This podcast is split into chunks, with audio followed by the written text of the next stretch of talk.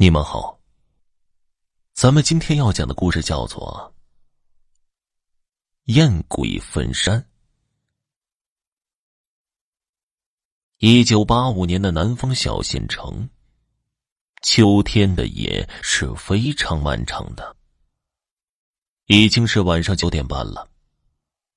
这个小县城里已经只有少数几个人在那里走动。吴畏坐在摩托车上，在一个十字路口，和几位拉客的人聊着天虽然他们知道现在已经没有什么客人了，但也保不齐会有几个客人需要回家呢。想着家里面的小孩子，他还是准备再坚持半个钟头再回去。街边的路灯已经熄了一半。全城开始进入夜间模式。跟吴畏一起拉客的几个师傅也先后走人了。现在，只剩下吴畏一个人。远处的各户人家的灯光也熄了下来，昏暗的灯光下有着一丝丝寒意。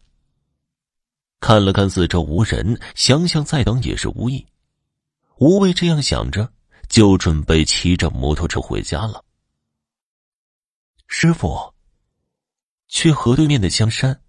正当吴伟准备打开发动机的时候，后面响起了一个响亮而又清脆的声音，与这夜间的寂静相比，倒是有些格格不入。好嘞，终于有生意上门了。吴畏的心也不由得暖了一些。等那女子上车之后，吴畏启动了发动机，往香山走去。香山在河的对面，要走一公里的小路。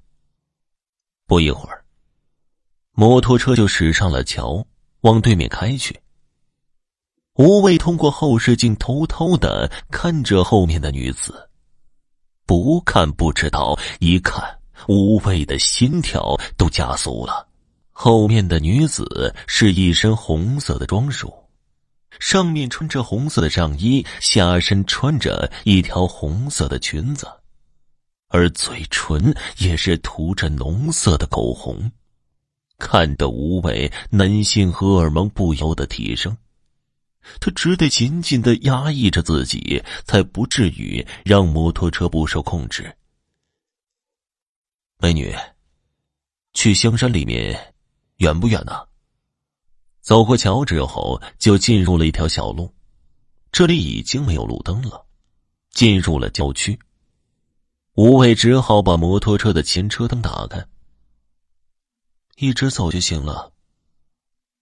红衣女人说道，声音还是那么销魂，不过她的嘴唇好像没动。说来也奇怪，红衣女坐上来之后，吴畏也没有感觉到摩托车上的载重要增加。这样想着，吴畏向后望了一下，发现红衣女正坐在那里，双眼迷离的看着他。他这才放下心来，继续往前面驶去。往香山去的是一条小路，沿着河边走着。夜深了，沿途的灯光也全都灭了。除了摩托车发动机的声音，就只听到河水哗哗流动的声音，寂静又喧哗。越往前走，感觉到越偏僻，而这里已经看不到人家了。走了大约三四分钟，终于看到有一座房子立在半山上，不过确实没有灯光。就在这里放我下来吧。前面有一条小路往山上的房子走去。红衣女说道：“吴畏在路旁把摩托车停了下来，等红衣女付钱之后就回家了。不好意思，我忘了带钱了，跟我回家拿吧。”吴卫正准备收钱走人的时候，红衣女说道：“她本想拒绝的。”不过，当看到红衣女那妖娆的身躯和勾人的眼神的时候，吴畏只好把摩托车熄火，与红衣女一起往山上的房子走去。红衣女快速的走在前面，吴畏就跟在后面。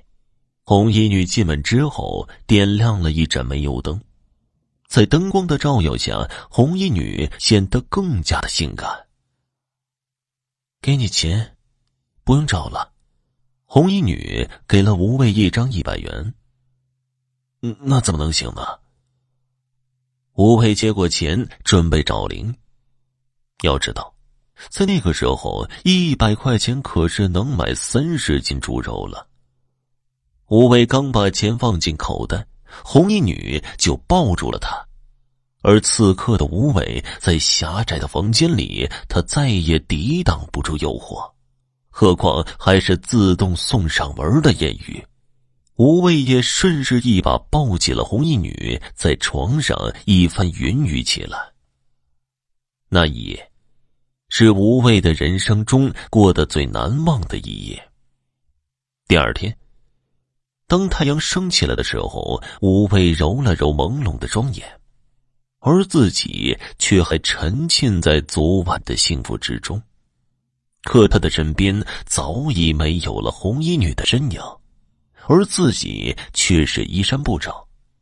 当他穿好衣服的时候，脚差点绊倒，自己竟然睡在了香山的坟山上。他马上又掏出自己的钱包看了一眼，钱包里面无缘无故多了一张冥币。而昨晚的那一百却没了踪影。一想到这里，吴畏却是觉得毛骨悚然，赶紧骑着摩托往家里赶去。从此以后，他再也不敢晚上骑着摩托车跑活了。好了，今天的故事就讲完了，感谢收听。